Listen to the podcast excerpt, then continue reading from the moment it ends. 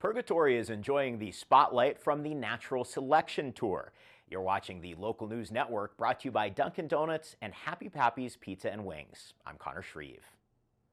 Purgatory hosted round one of the Natural Selection Tour. The competition pitted pro snowboarders Victor Davier and Nils Mindnich against each other in a Big Mountain freeride competition that aired on Red Bull TV February 27th. Crews did have some last-minute challenges with terrain and filming that forced the location to move inbounds at Purgatory Resort at the last minute. Mindnich called the event dynamic. So on our second day here, not even with a venue secured, we ended up taking some laps at the resort and ended up finding a run that we really liked on sticks. And we're able to work with the extremely awesome team at Purgatory and construct a couple jumps on slope and sort of create this course within the mountain.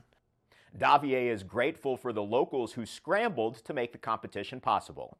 It was like perfect rollers, and the community knew really well the spot and at that idea, and actually it worked really well. And thanks to that community, because they are really special and they worked really hard to make the course happen. The 2 feet of fresh snow that fell in the San Juans was both a blessing and a curse, as riders struggled to get enough speed for their hits. But at the end of the day, I think both of us were psyched on how the course turned out, because that was a big question mark, and just really impressed with the Durango community who helped build everything and make it come to life. Without the snowboard community in Durango, it would not have happened at all. So that's what I think we were most excited about. Riders spent a week in town, scouting terrain, filming, and hosting a meet and greet with fans before it came time to compete. I won the rock, paper, scissors. That's how you decide who is going first. So I won the rock, paper, scissors, so I had to go first. And there was so much snow, 2 feet of fresh snow. So it was hard to get the speed, first of all. Adding to the unique dynamic of Durango's duels is the relationship between Mindnich and Davier, both members of the Solomon snowboard team. They're friends whose relationship goes back more than a decade. Davier, who's mostly given up traditional slopestyle competitions, says his approach wasn't about beating Mindnich.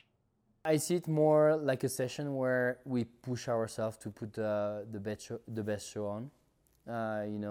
Try to just send the best tricks, and at the end there will be a winner, but it's like everybody at his show his best level, and so I see it once again more like a competition against myself than a competition against my friend. It's Davier's first attempt at an NST duels competition. Well, Mindnich has been trying to get past the first round multiple times over the past 5 years. Despite performing well and winning other international events, he says being able to break out of the first round of duels would be welcome. I think I'd be stoked, and it would be maybe like a good like confidence booster, because I suppose after like 5 years of thinking you're doing good, but still not doing good enough, that like you start running some like mental gymnastics to be like, oh, this is like where I should be, So it'd be fulfilling, and I'd just be psyched. You can watch the duels action and see who won on Red Bull TV. You can also learn more about this and other stories at DurangoLocal.news. Thanks for watching this edition of the Local News Network. I'm Connor Shreve.